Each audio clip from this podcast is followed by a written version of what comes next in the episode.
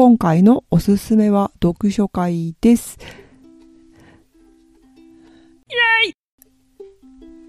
イラストレーター漫画家の和田忍です。このポッドキャストでは私がいろんなことを5分ぐらいでおすすめしています。読書会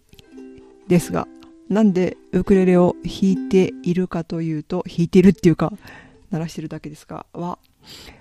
話すことが思いつかなかったからです。で、読書会なんですけど、読書会って参加された方も何人か、何人か参加された人もいると思うんですけど、まあ、オンラインで最近はたくさん、たくさんというかもやってる本を読んで、その感想を語り合うっていう回ですよね。私一番最初に参加した読書会が、なんだ、なんかそれは入っていた場所で入っていたオンラインサロンでやっていた、あの、7つの習慣を読むみたいな、まあ、勝間和代さんのサロンに入ってた時に、それがなんか、7章ぐらいあるやつをみんなで分けて読みましょうみたいなやつに入って、へえ、こんなことをするんだと思って入ったんですよね。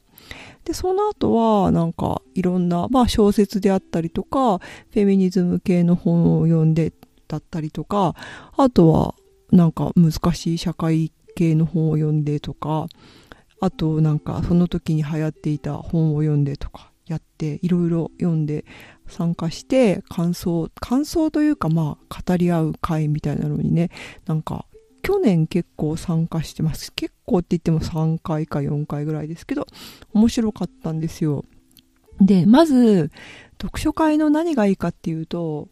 自分だけだと面白くないなと思うと、すぐ本読むのやめちゃうんですよ、途中で。うん。だからそれが、なんか、あれがあるって思うと、よし、じゃあまあそれまでに、まあなんか、とりあえず読む、最後まで読むか、みたいな気持ちになれるのが面白かった。あとは、その、あ、自分が知らない本、あ、こういう本があるんだって思ったのを読むことができるのと、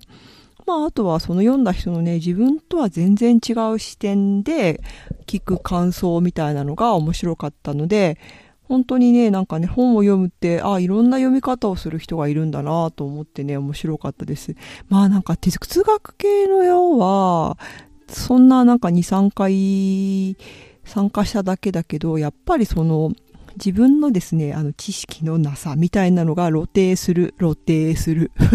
何結局のところその単語はどういう意味で使われているかみたいなのを、わがわからないから、なんか、うん、なんか、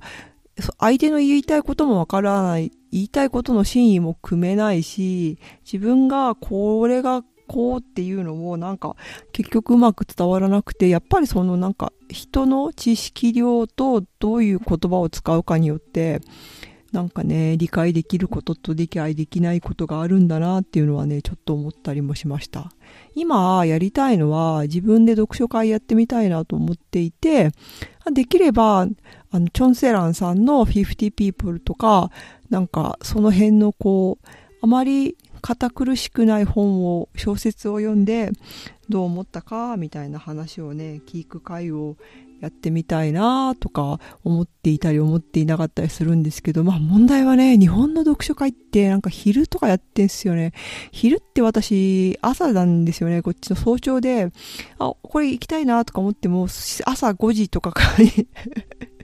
一人でズーム参加とかしてるので、それがなかなかね、厳しいので、なんか自分でやった方がいいのかなとか思っています。もし読書会興味がある方いれば、メッセージをください。トークテーマ、感想をいつでも募集しています。じゃーん宛先はしのぶ .it.macgmail.com まで。ではまた。